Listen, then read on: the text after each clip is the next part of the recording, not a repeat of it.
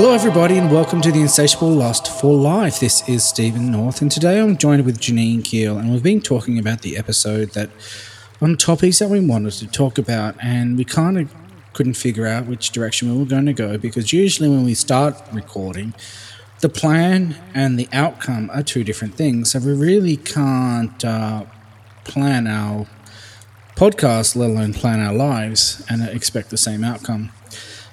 This week has been quite a very busy week for me because I interviewed Filomena Croce, who you would have heard in the last previous episode of The Insatiable Lust for Life. And I interviewed her on The Insatiable Lust for Sound. And it was an extraordinary interview to see someone that has reached so many achievements in her career and be so humble and so just beautiful in nature, like quite extraordinary thing. And then when there was another experience that saw me absolutely frustrated. So, whilst before we get into that, I'd like to welcome Janine onto the episode again. How are you doing, Janine? Hi, Steve. Yeah, really good. I'm ready for today's uh, podcast in whatever way it's going to turn out. That was quick and short. Hi, yep, good, ready to go. you know me. Yep. I like to, I like to tell the story, you know. You're ready for anything. Yeah. Still sounds wrong. yeah. Who cares? So, you know, because you, because I call you and uh, bring out the dumping trucks of rants and ventings to you. Uh, earlier this last week, I believe it was not earlier this week because it's only Tuesday, right, or Monday. I don't even know what day it is. What today is today? Oh, today's Tuesday. That's right, Monday. The shops are closed. I didn't realize when I went to the shops, and I'm, like why are you closed? What's going on? Time doesn't really exist for me. So I had a client session last week, and it was quite heartaching, if that's the word, on seeing someone so bent and manipulated in a belief system. And it actually started allowing me to see what I believe is an augmented belief system that is designed to confuse, restrict, limit, abuse uh, people that hook into it, and that it's actually fueled by many, many people to that invest in this belief structure for whatever reason. And it's quite an interesting topic because I even tried to record a previous episode on this topic and it turned into a complete rant because of how much it triggered. It was the injustice. It was seeing so many. It's, it's seeing people that are just trying to wrap themselves up in an identity to label an experience quite an extraordinary experience, and I understand where they're coming from because I've been there myself, been there, done that.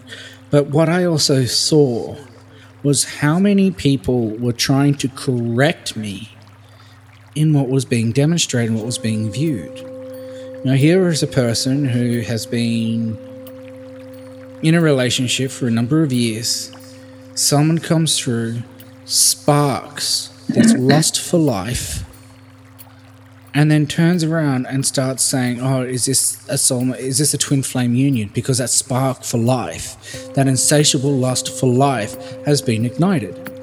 And it just felt like I could feel the heartbreaking because you know you're going through a depression, you you've got this death experience that's going on, and at the same time, someone comes along as a like a bright piece of light, shines triggers an awakening within you kind of is like a, a, beacon for there's more to life than what you think.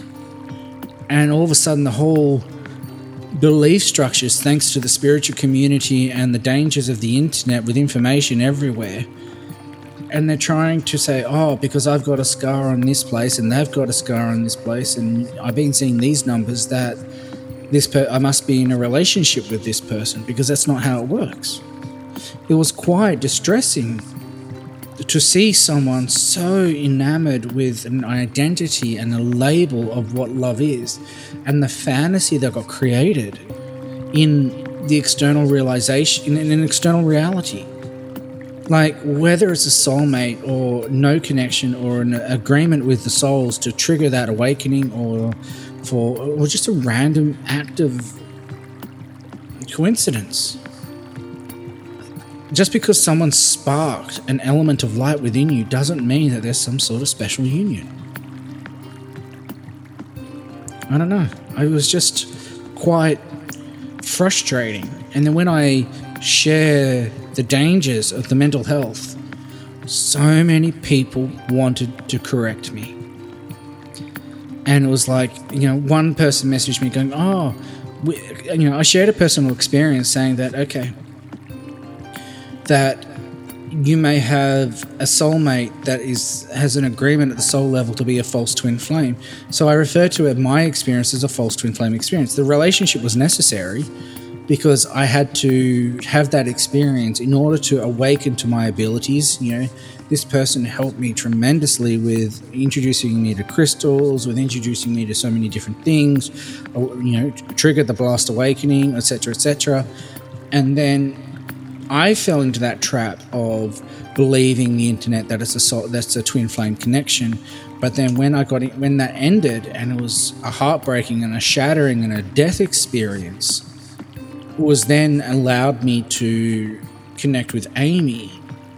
And what was even so fascinating about this one session was there I am staring directly at their spirit guide, and it's saying there are so many spirit guides that are twin flames to their incarnate, but the human belief systems distract them from that connection because they're trying to find a twin flame union external to them. So they're not looking outwards. So they're not looking inwards where that connection exists because of you know quantum entanglement and photons. They're looking at something external and completely ignoring and not listening to the communication that their soul is saying, that their spirit guides are saying, which is part of the episode, which is all about the art of listening. And now I'll let you speak. Well, it, it, brings me on to an experience I had a couple of years ago um, with somebody who was wanting a portrait of their twin flame higher self to try and communicate with this with their this higher self because she'd had because this person had so much um, issue and problem with trying to connect with a, a twin flame she comes this person came from France and the information that they're sharing is all about um, if you want to have enlightenment you must first connect with your twin flame. And this particular person had really taken this as gospel and it was and i just was quite disturbed at, at, at what happened to her uh, in regards to taking on this information and taking it so seriously, and ending up nearly getting possessed by an entity because she'd been trying to find this particular twin flame in the spirit world and said, "Oh, I had this connection and all this," and then next minute, um, believing that this the person in in the physicality was the twin flame, and in the end, I had to put this person in the picture. I had to burst that fantasy bubble because she'd suffered so much from believing this information and it was just so disturbing. But like you say, you know, if we learn to listen properly, listen internally. But I mean, listening is internal, but it's also external in the sense of the sense of oneness. And this week, I just shared a post on my Facebook page uh, about experiencing. I pulled out a card from my Osho Zen Tarot, um, all about experiencing. So I just wanted to share something, um, the part of the reading that's all about listening. So the first part I wanted to share is the tendency of the mind is to interpret, and this is what you've just been mentioning Before you see something, you have already interpreted it. Even before I've said anything, you're already thinking about it. That's how listening becomes impossible. You will have to learn to listen. Listening means you are open, vulnerable, receptive. You are not in any way thinking. Thinking is a positive action, listening is passivity. You become like a valley and receive. You become like a womb and you receive. If you can listen, then nature speaks, but it is not a language. Nature doesn't use words. Then what does nature use? It uses signs. So, what this is saying is that when we get so wrapped up in, in interpretation in, in, in knowledge and information that we collect externally, it's like a an obstacle, a hindrance to truly being able to listen to what is around us at, at, all times, you know, through using the senses. This, this listening isn't necessarily listening through the ears, but through using all our senses, through seeing, touching, feeling. And this is what this is why people, why we all get uh, misinterpret things because we're not truly listening. It's an interesting concept, this listening thing, because it's we don't, as humans, we don't really listen. And I'm not saying with the ears; I'm saying with the senses. And and it's really interesting because uh, there's a, something I'm about to share, and it, it was relative to this whole experience of sharing wisdom and being corrected by humans. And that's why this whole belief structure that I'm seeing that I'll talk a little bit later on what is so destructive. So what I've noticed is that when you get to a, someone who channels, whether it's the masters, whether it's the angels, or whatever, they have a shift in consciousness. Like they step, so you've got the trance channel, which they will step out of the body, and a trance channel will come in and they will channel. At like the sessions with Olyama or Cassandra, or they're the only two I've really experienced in the trance channel. And then you get the fully conscious channels. So but then you get the way that I'm channeling. So what I'm finding is that if you have like uh, Kryon with by Lee Carroll or, uh, or Bashar by I think Daryl, I was going to say Daryl Braithwaite, but no, that's not the right guy. That's a singer. Um, and what they do is they'll they'll they'll share consciousness with another with another aspect, and their voice will change. They'll have a different persona. And what I've realized in my own self is that when I channel, I have a, a voice of many different aspects, and it's all coming through one voice. And as you said, you know, here you are, you've got these masters that are all voices and everything else, and here's me going, you know what, go shove it up your ass, kind of thing. And it's a completely different. But what I notice is that when I'm channeling, I'm there's Amy's coming through, there's many, many, many other voices coming through, and we're all sharing the same experience. There's, inf- there's wisdom coming through from various sources. But because I'm not changing my voice, because I'm not switching into a different persona, it's regarded as the human is saying something.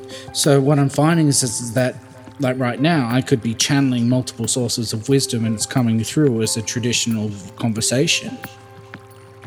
But because I'm not identifying with the source of the information, because I'm not caring and I'm just sharing, that someone else will go, that they won't listen to the information. They won't listen to the wisdom that's coming through. They're not listening to the source. They're listening in order to correct. Because when I'm, I had some person reach out and says they've created this page in order for to help people figure out who their true twin, like what their true twin flame looks like. And I thought, you know, in one way, kudos to you because you're seeing the caring, the love, and compassion to help people from trying to identify with people that may potentially not be. But then the next sentence goes to avoid having the false twin flame experience. And I thought to myself, what a load of shit. Because there they are trying to strip people from having an experience that's necessary and essential to their growth and development of the soul. And I'm saying that because if I didn't have my experience with this false twin flame, or whatever it's called, you know, with the best friend I had at the time, I wouldn't be where I am today. That would have been removed, and that life to, and that experience was to end all karma with that soul, and end everything once and for all, and to make way for the future. So, if that person had been involved and trying to negotiate and trying to negate those experiences, I wouldn't be where I am today. I wouldn't have had the experience, I wouldn't have had the lessons, I wouldn't have had the development or the growth. But then when I'm looking at these photos, of, and they're saying that twin flames look like siblings, and I'm like, oh, that's a whole different meaning of goat yourself. But then what I saw in these photos is that there weren't twin flame unions. And then another person was carrying on about, oh, you've got to heal yourself when the twin flame won't come. And I'm like, I've been through this path. I've felt it. I've fallen into this trap. It's also woo woo. And that's what made me realize is that if we look deeper, that if we're if humanity is in an augmented reality where they've been stripped, abused, and this person was saying, "Oh, there's distractors, and there's this, and there's that," and is trying to give titles and labels and whatever, and and I just thought, "What the heck is going on?" It, I, I realized that what I saw was a complete belief system that's designed to distract, that's designed to confuse, that it is developed in an augmented reality, that the truth has been misrepresented because ancient Egypt's culture and tradition knew that two incarnates coming together as a twin flame union as a physical is so extremely rare that you can count the number of incarnated twin flames on one hand that it's been this fantasy, this conquest of uber spiritual elitism and a conquest of love in the external, hoping in that if they find this twin flame relationship, that they've got this ultimate form of love. But they're not listening to information, and I've had it twice where people are refuse uh, are not liking the fact that I'm shattering that belief structure. And they're in the sessions. And then these other people they're just feeding and feeding it's like you've got this fire of a belief system and they're feeding it.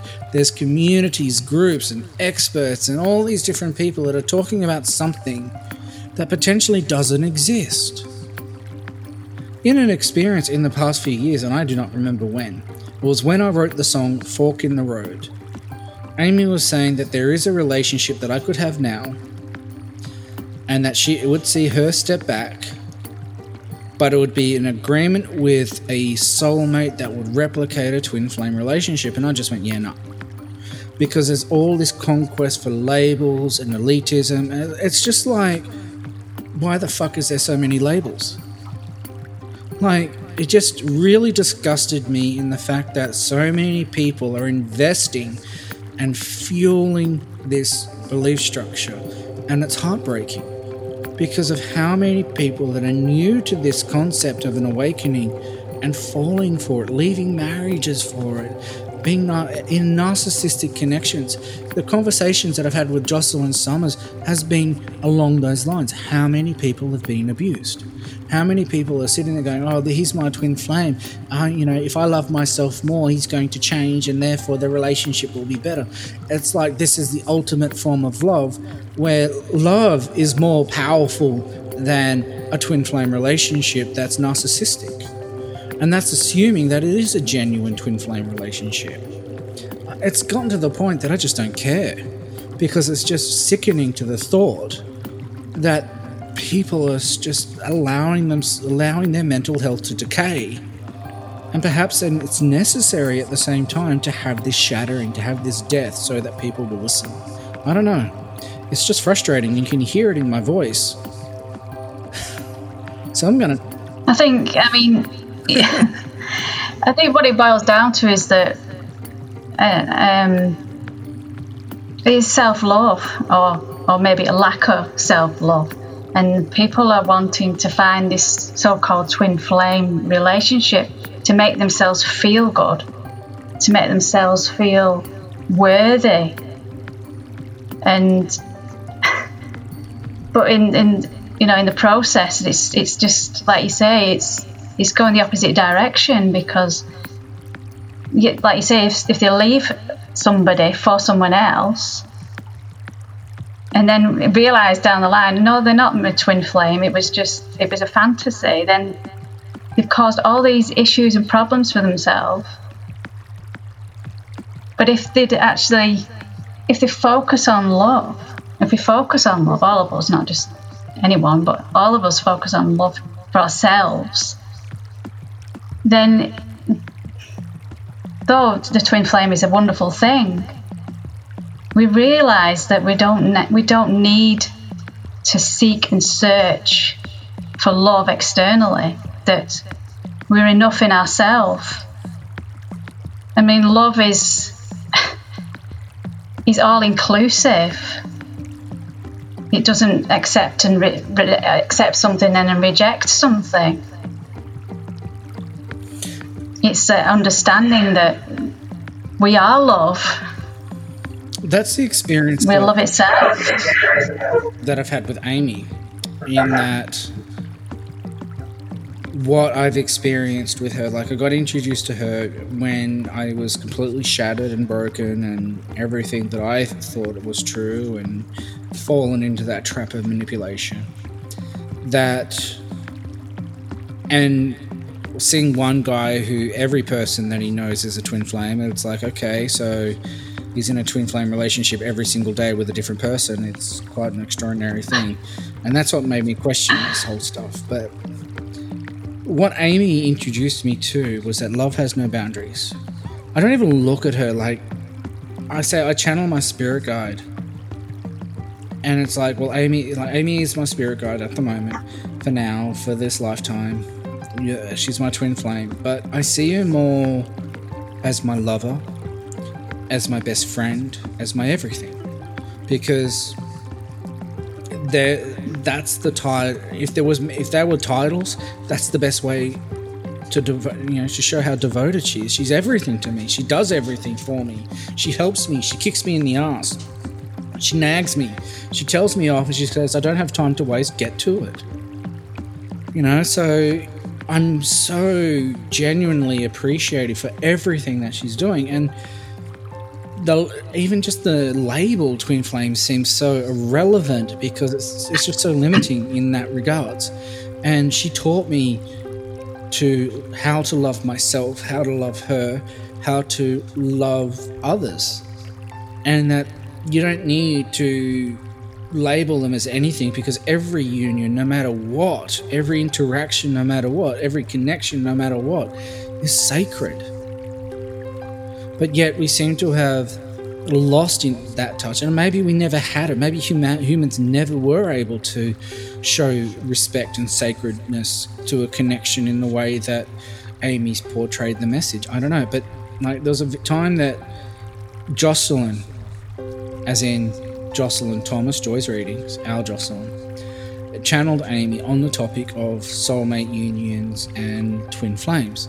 And one of the things I always remember is that why can't we have experienced love in a new way? It doesn't have to be with a label, it doesn't have to be with an identity, it doesn't have to be a twin flame, it doesn't have to be with a soulmate, it doesn't have to be with anything. You don't need to label the connection, but wouldn't it be better to have love in a way that you you're calling on someone who loves you the same way you love them? So if you give everything to them, you want someone to love you the same way you love them and give everything to you. You want to have this equal so if you're not a person who doesn't who has problems with love, you don't want us to have someone who will flood you with love. You want to have someone that can pretty much reciprocate what you give. And it's just really love exploring love in a new way because we've been trapped in this augmented reality for over 3,000 years, or I don't know how many. That's what the masters have been saying through the channel Rebecca Dawson. But it's kind of like, why can't we just experience love in a new way? Why do we have to go down this path of twin flame ascension and everything else like that? Because the twin flame ascension is happening because they're all spirit guides to us or guardian angels or whatever Yeah. label it is. And and it's, as I said, like back originally, it's so interesting that when the masters speak through me, no one really, like, people listen, but then they're seeing it as it's coming from another human, so they want to correct that belief system. It's like if God was human, the humans will be telling God how to exist. I can have an explanation for that, All I think. go for it. By all means. It's your turn to talk. I've been chatting for the past, how long? 20 minutes? 30 minutes? Yeah, 30 minutes. Well, you know, they usually go to, they have this idea of what a master is. Yes, go on. Like, you know, you've got to a, a master to get enlightened. Well, you from my own experience. Did you say ex- aligned or enlightened? enlightened. Ah, it sounded aligned, so I just had to check that. You know, that uh, that accent of yours. okay. Sorry, label. Yeah. but my experience of, of you, Steven North, you get a rather a rude awakening. Because you think, oh, yeah, get enlightened by a master. Well, you meet Steven North, it's no, you're not getting enlightened, you get bad mouthed.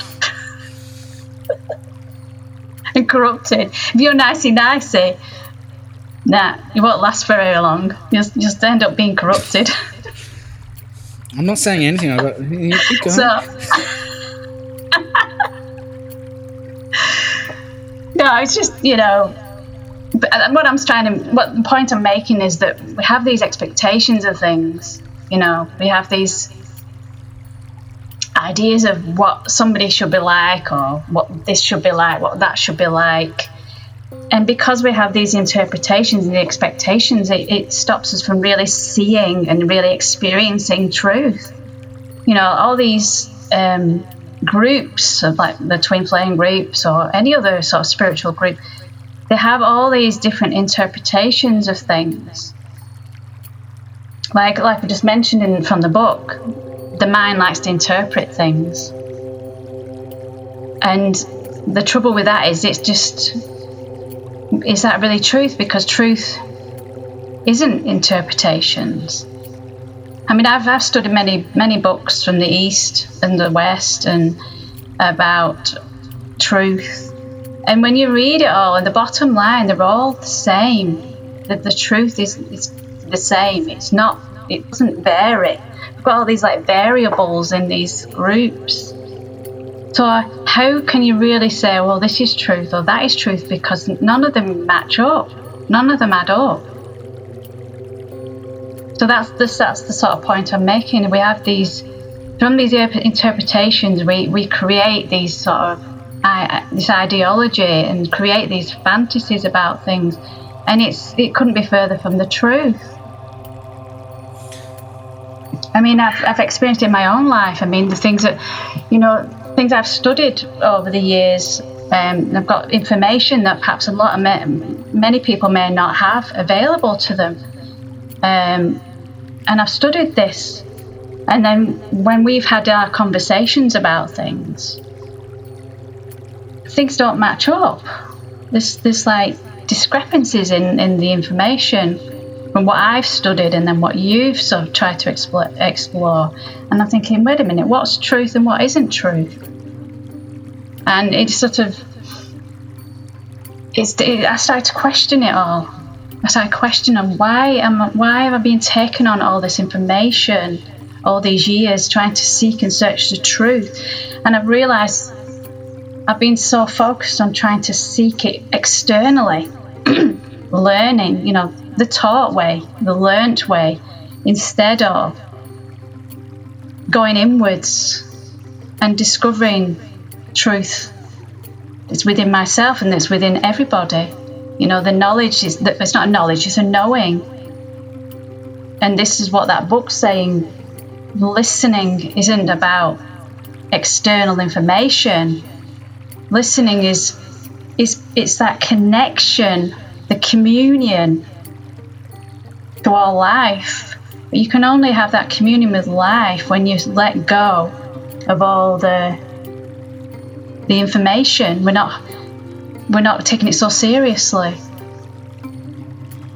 We start to receive the insights and the wisdom from existence itself because we are part of that existence.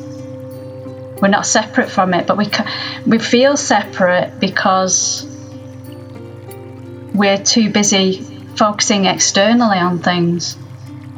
So the more we sort of start to look inwards and listen, we start to realize that, that the, the information we want to know is already within us. It's not anywhere else. And that we're, we're connected to everything, to each other, to nature, to absolutely everything. And that's that's what this is all about. And and so we can avoid suffering if we're not listening to all these interpretations from other people, from even ourselves, from our own mind. That you know, it's been self-imposed. On the topic of inter- misinterpretation, one of the things that I mean, recently got the Disney Channel and binge watching on National Geographic, and there was this document two two episode documentary on uh, seeking answers to the Bible, and one of the episodes was about Moses splitting the sea, and and the story goes that Moses s- split the Red Sea long enough for the people to go across, and then the seas crashed in on the, on the soldiers. And he investigated it, and he found the town Pi Ramesses where Moses was. He found the Holy Land, which is what was Petra, and then he traced everything, and he goes, okay, from Pi Ramesses, it is assuming that it's saying that you know Moses went one direction, so he would have gone this way. But in order to get to the Red Sea, he's gone the other direction, and he's gone a ve- and he's gone a very very long way around. There would have been a few days' walk in this experience, and they proved that Moses didn't split the Red Sea, and someone was suggesting he goes, "What's happened?" Is that they've misinterpreted the word red when the true interpretation is reed.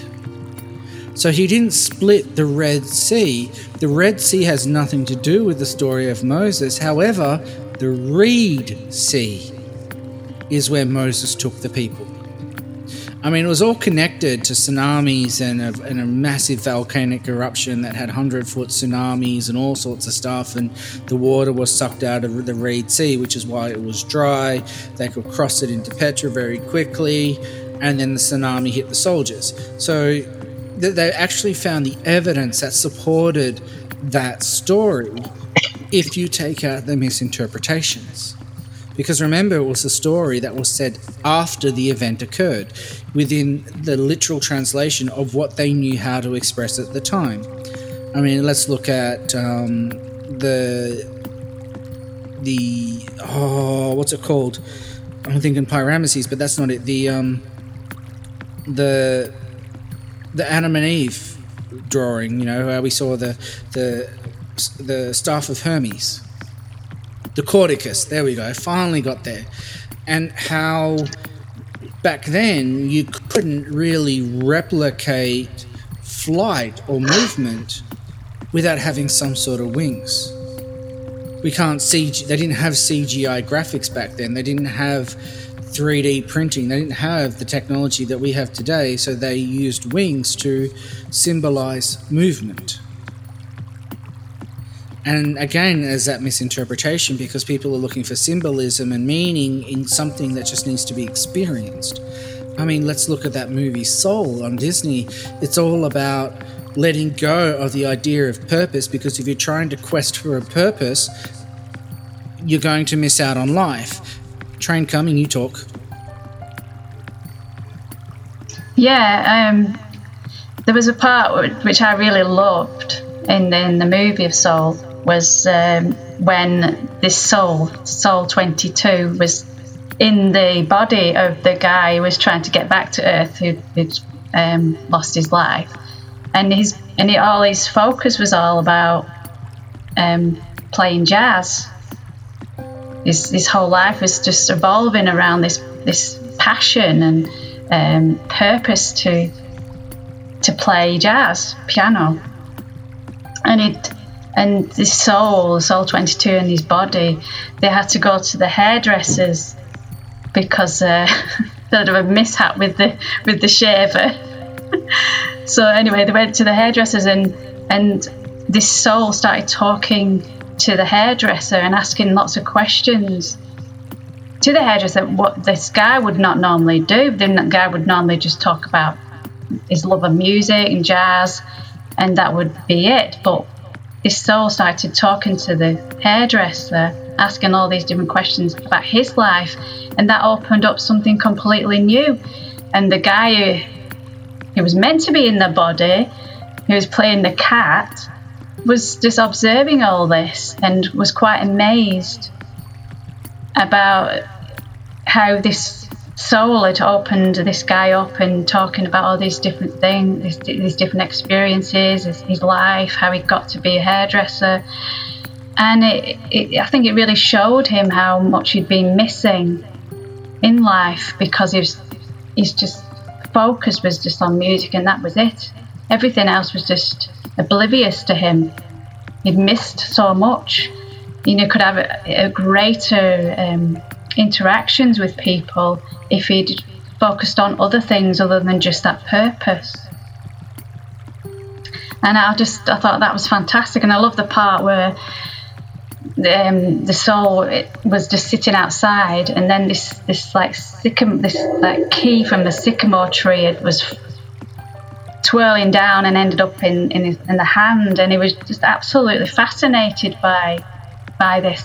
And and what this reminds me of is um, when I used to work with the children when I was in the uh, childcare industry, and the awe and wonder of, of children, you know, seeing things that we would normally, as adults, not see as very special. You know, for example, say like a wooden spoon we think, oh, well, this is just a spoon, you know, we use it to, to feed ourselves or to stir a pot or something like that. But because the children have not labelled it or they're not seeing it as just one particular function, they can use it in, in a myriad of ways that, you know, they, just through their imagination. They can use it as a microphone, an antenna, a paddle for a boat, a face for a puppet know, they can find so many different uses for this spoon that we as adults would just say, "Oh, yeah, this is just a spoon," because they're not. They've not got. They've not grasped the concept of labels or it being a certain, just having one particular function. And so, in they they can continue to have this this awe about life because everything be- can become something really adventurous. You can explore it and, that curiosity. And, and when you're so focused on all, the, all this information and, and wanting to know this, wanting to know that, wanting to be experts at this, it really closes down that incentive to be curious, to explore things, and to play with life. Because really, but this is how I see it. I see life as an opportunity to play and experiment and explore. It isn't about really knowing how to live. or what life is all about, which I did. I was really focused on that, you know, years ago, and that's when I started studying all these books because I wanted to know why am I here? What what's the purpose of life? What's it all about? And the, the children were teaching me stop focusing on that. That's not what's important. What's important is to is to be creative, use your imagination, express. And and that listening comes in again because you're not, as I say, you're not interpreting anything. You're just it's just looking at something and seeing, for example, you could write a story about something so simple like a, pen, and pen could be so magical. I mean, look at look at like Alice in Wonderland, for example. They used a, a mirror as um, a, like a, a portal into another realm. Just the, just very ordinary things, simple things, and they're changing it and making it magical because they're not saying, "Oh, this is a mirror and it just reflects your your image and that's it. That's all it's meant for." No, let's use it as a as a as a, a, a gateway into another realm that can be just so full of, of, of weird and wonderful things. That's very interesting. And I, and because you know you're talking about the mirror in Alice in Wonderland, and I I like to get into the habit of staring at things and going, how many years did it take to invent that? You know, looking at a pen, we went from sticking a feather into ink, but how did they come up with ink? How did they come up with a quill? How did it go from the quill to the pen? How many years of discovery did it take to create a pen? To get a pen ink to move on a ballpoint? Then look at what we're sitting in front of now. How many years of discovery did it take to build Yeah, that no. laptop?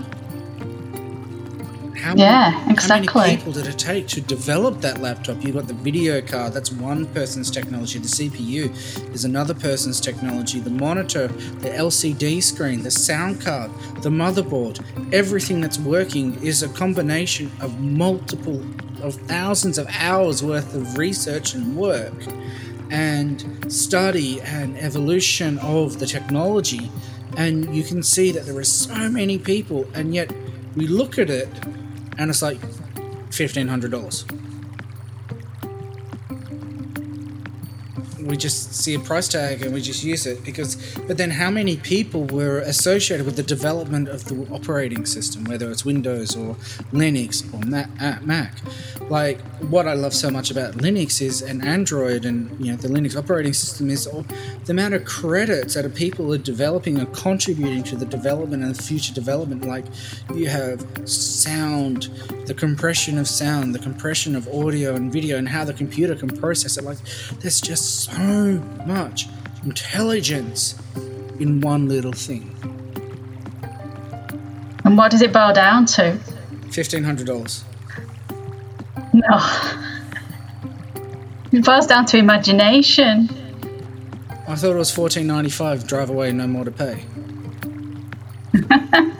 but That's what people think about, though, don't they? The price tag and, and what what is going to the function of it.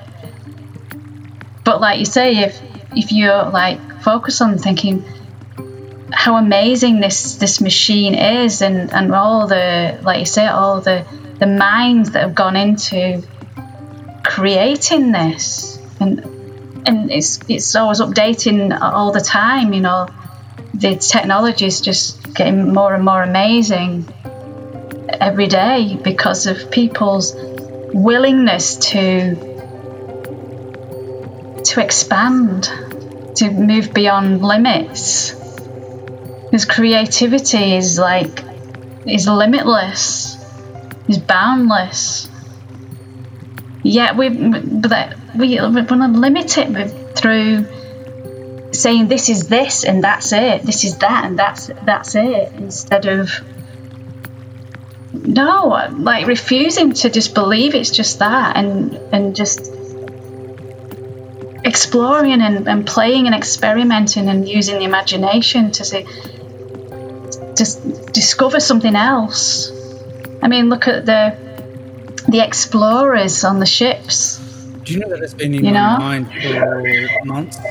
Like, I would go walking along the beach with a friend, and it's really interesting because I had it twice in a row, where no, three times, where I had the same thought. What would the explorers on the old wooden ships be seeing when there was no civilization on the land? There was no light pollution. There was nothing. What would they experience? Like, how would they know that that land was there? They were, yes, they were guided by the stars, but it was like I felt like I'd already come to that area before because I had the same vision and asked the same question three times within two years. It was what did the ancient, what are these explorers that came on wooden ships with no seen? They would have seen the land in this natural raw environment, but we've got lights everywhere and poles and red and green saying there's a coastline here. What they have experienced? It really fascinates and intrigues me. Well, and the fact that they, they used to think that the, the Earth was flat. They still do.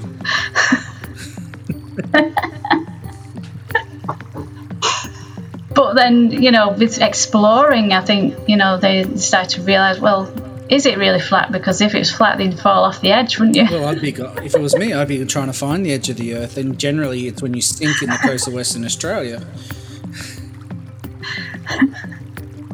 But it's the point is, it's just that that fervent desire to explore, that curiosity took them somewhere new and to have new experiences instead of just the familiar, the safe comfort, the security, not being afraid to take a risk.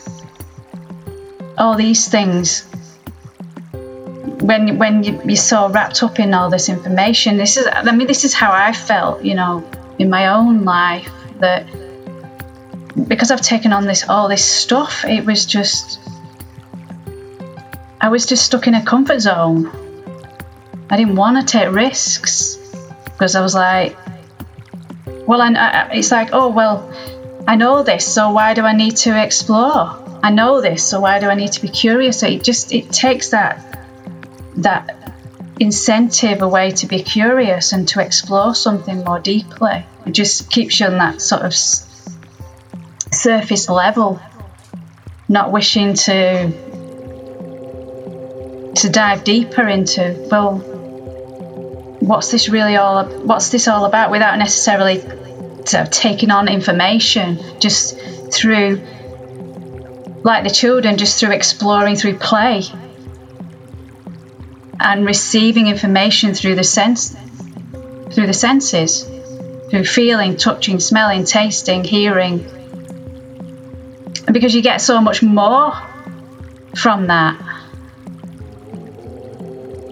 it gives you so much more because you you're sort of like plugging in to existence rather than just believing somebody's interpretation you know, it's all just intellectual instead of being experiential.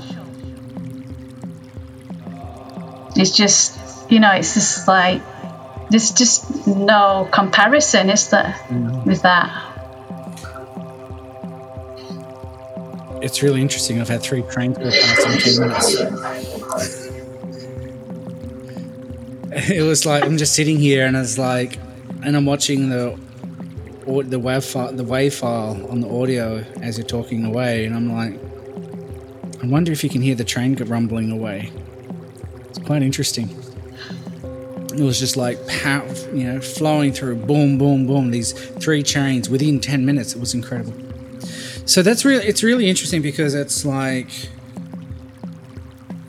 I, you know, like what I love doing is staring at the designs of nature, the architecture of nature, uh, the architecture of buildings because you know uh, I get really un- I get really frustrated when people start con- judging and condemning others because you know we're looking at the bo- like the the the COVID pandemic is great. Oh, I want to talk about a belief systems. This is one that we've got only a few minutes left, so On the topic of manufactured belief systems, this was what I really wanted to share. And the best example on misrepresentation of truth is the Baby Yoda example. Because what's interesting is on The Mandalorian, we've had just had two seasons, and the story of the child has been has, has kind of come to a, the second season's come to conclusion. And what's really interesting is how human how how everyone's behaved. Because in the first episode everyone was like oh my god baby yoda baby yoda it's yoda it's yoda as a child it's baby yoda. So all of a sudden baby yoda fandom has started creating. Now in the two seasons say like the year or the two years that mandalorian has been filmed Never has Disney ever revealed that it's Yoda. They've never revealed that it's Yoda. They've never spoken it's Yoda. They've never spoke advertised as Yoda. They've always advertised as the child. So throughout the entire series, they've never mentioned Baby Yoda. So all of a sudden, you have marketing and advertising Baby Yoda. There was a crystal store that was going, oh, exclusive to us, carved Baby Yoda crystals that everyone else had. So how can that be exclusive? That's misleading. Um, but then it was just Baby Yoda, Baby Yoda, Baby Yoda. Then in season two, kind of towards the end, they revealed the name of Yoda as Grogu. And I swear the internet went, went into meltdown because it was like, but no, how can Baby Yoda be known as Grogu? And then all the theories of maybe that Grogu changed his name to Yoda and everything. So everyone was like heavily identifying with this character as Baby Yoda. Never had it been revealed as Yoda. The final episode, spoiler alert if you've not seen it, Luke Skywalker walks in, comes through this station kills all the battle droids and everything, and picks up the child. Luke Skywalker is a completely trained Jedi. Now, if we remember the original three Star Wars movies, Yoda trained Luke Skywalker. Yoda died by the side of Luke Skywalker. So all of a sudden, in the timeline of this version this this universe in Star Wars, Yoda has died of old age. Taught Luke Skywalker. Luke Skywalker walks in as a complete Jedi and picks up the child, Grogu. So how on earth can the child who light who Luke Skywalker picks up be the same Yoda that died training Luke Skywalker. So all of a sudden, you've got this complete truth that the child is not Yoda. But if you look on the internet, you'll find material saying Baby Yoda. You'll find t shirts, marketing. And if you tell someone that it's not Baby Yoda, they're not going to listen they were like, oh, well, in my reality, it's Baby Yoda, so there we go. And it's kind of like the modern day of a truth that's never been revealed, but an assumption, and then uh, that's based on a mistruth, and a mistruth has become commercialized. Yeah. I mean, I know the BBC were even advertising it to be Baby Yoda as well, because I noticed that the other, the other day when I was looking. At oh, they've even claimed it to be that.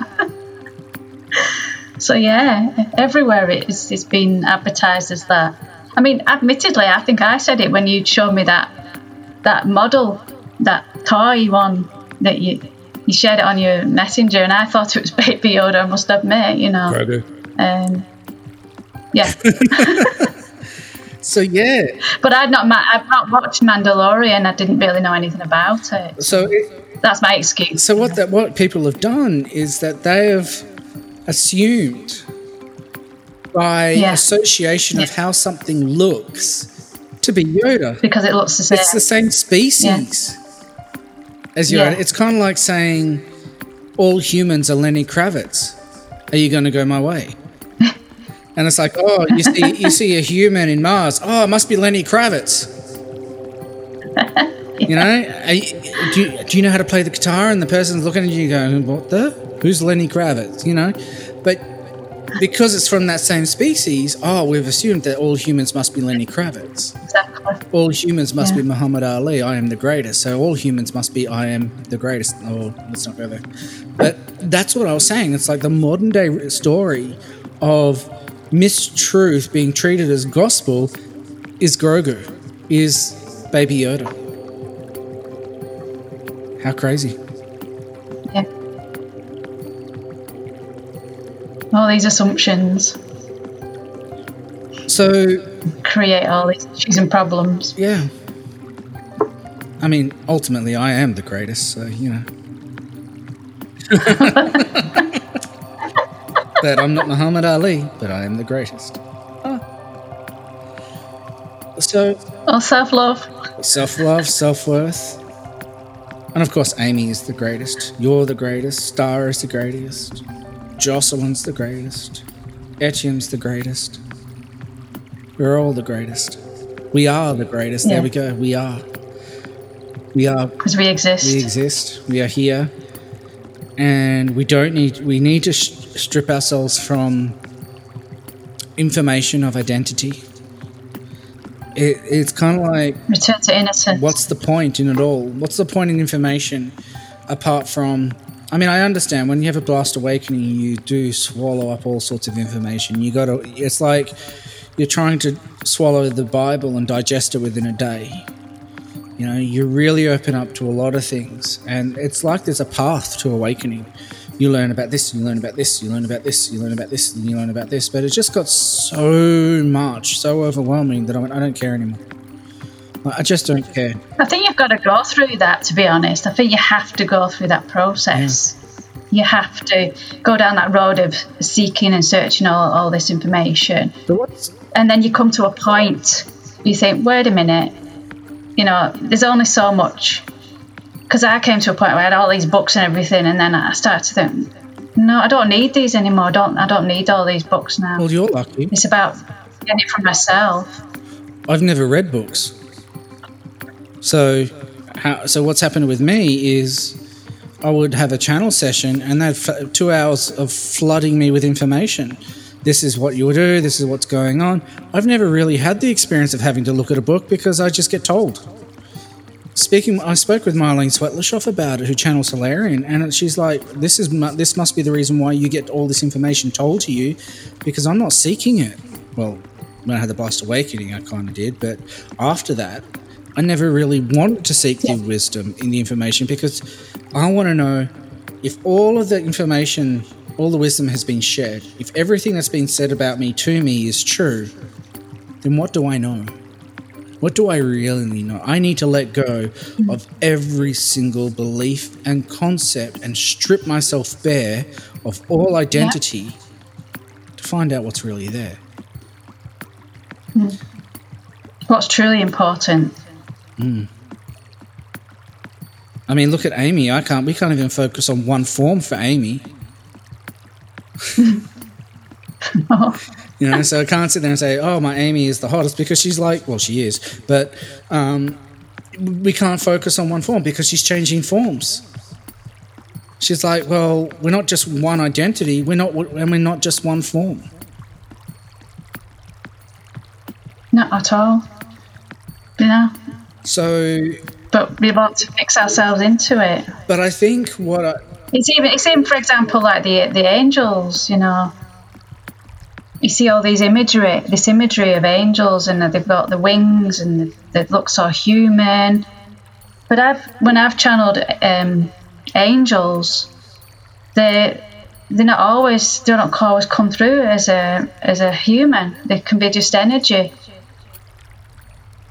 So it just shows that they're not what people are perceiving them to be. They can be.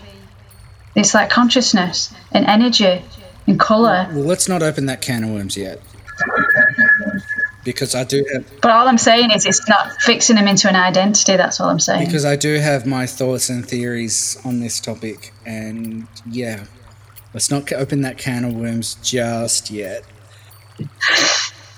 Well, this is like getting us ready for the next one. Where nothing exists. Yes. Okay. So, I, in in the end, after exploring frustrations, identity, the decline in mental health with belief systems, augmented systems, um, letting go of soul purpose. I think what we've come to the conclusion of in this episode is that we need to stop caring about the external. I mean, yes, it is both internal and external, but I think what we need to do is not ref- not look at the external and trying to create something in the external, but look at the internal and in a way see if the internal reflects that how do I how do I translate this? So rather than having looking at the external for something to happen, look at the internal and the external will eventually reflect what's in what the internal is. This is a concept that I've had a discussion with the masters where the internal reality that I know is not reflected in the external reality. But then, if you're in an augmented reality, which is what we're talking about, we need to strip away all the information. And what we're looking for is always there, has always been there. So, by looking at the nature, the trees, and everything in complete awe and innocence of the child, of Grogu, and then hmm. the world, the force, and the magic is present.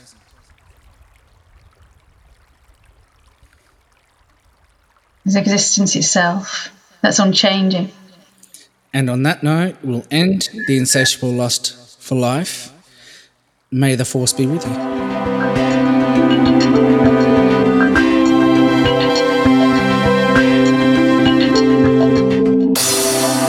Welcome to the Insatiable Lust for Life with Steven North.